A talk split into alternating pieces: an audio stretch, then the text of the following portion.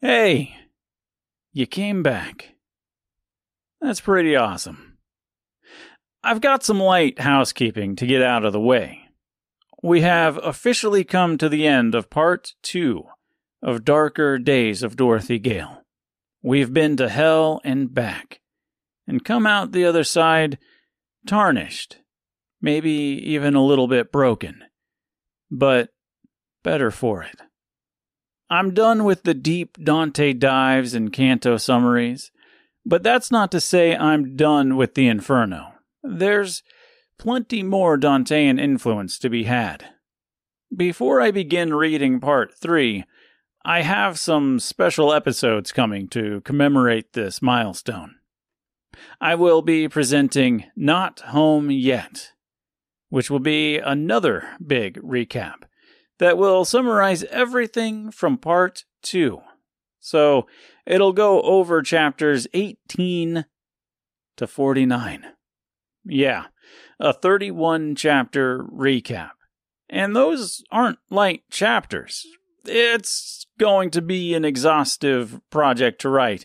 And yeah, I probably should have been working on that as I was recording these episodes, but you know.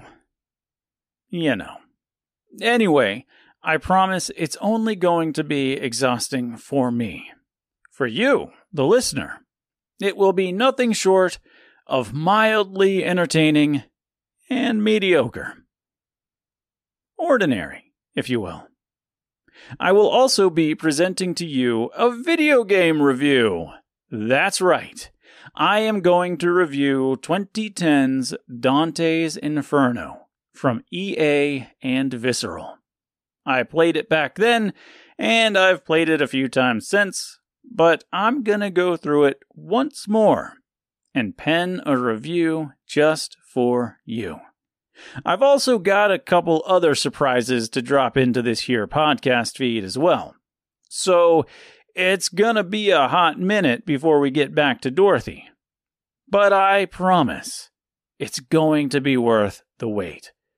Because in part three, we're going to see how all these stories converge for its inevitable conclusion. If you thought this was dark already, well, just uh, prepare yourself because it's it's going to be something else. Also, there's 82 chapters. Part 3 opens with chapter 50, so that means there's 32 left. If I can manage to drop one every week, beginning mid October of 2023, that would put this show on track to be done sometime in May.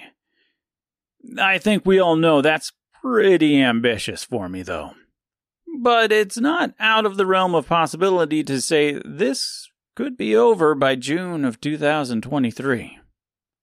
So, with all that out of the way, I just want to say thank you for listening to all of this.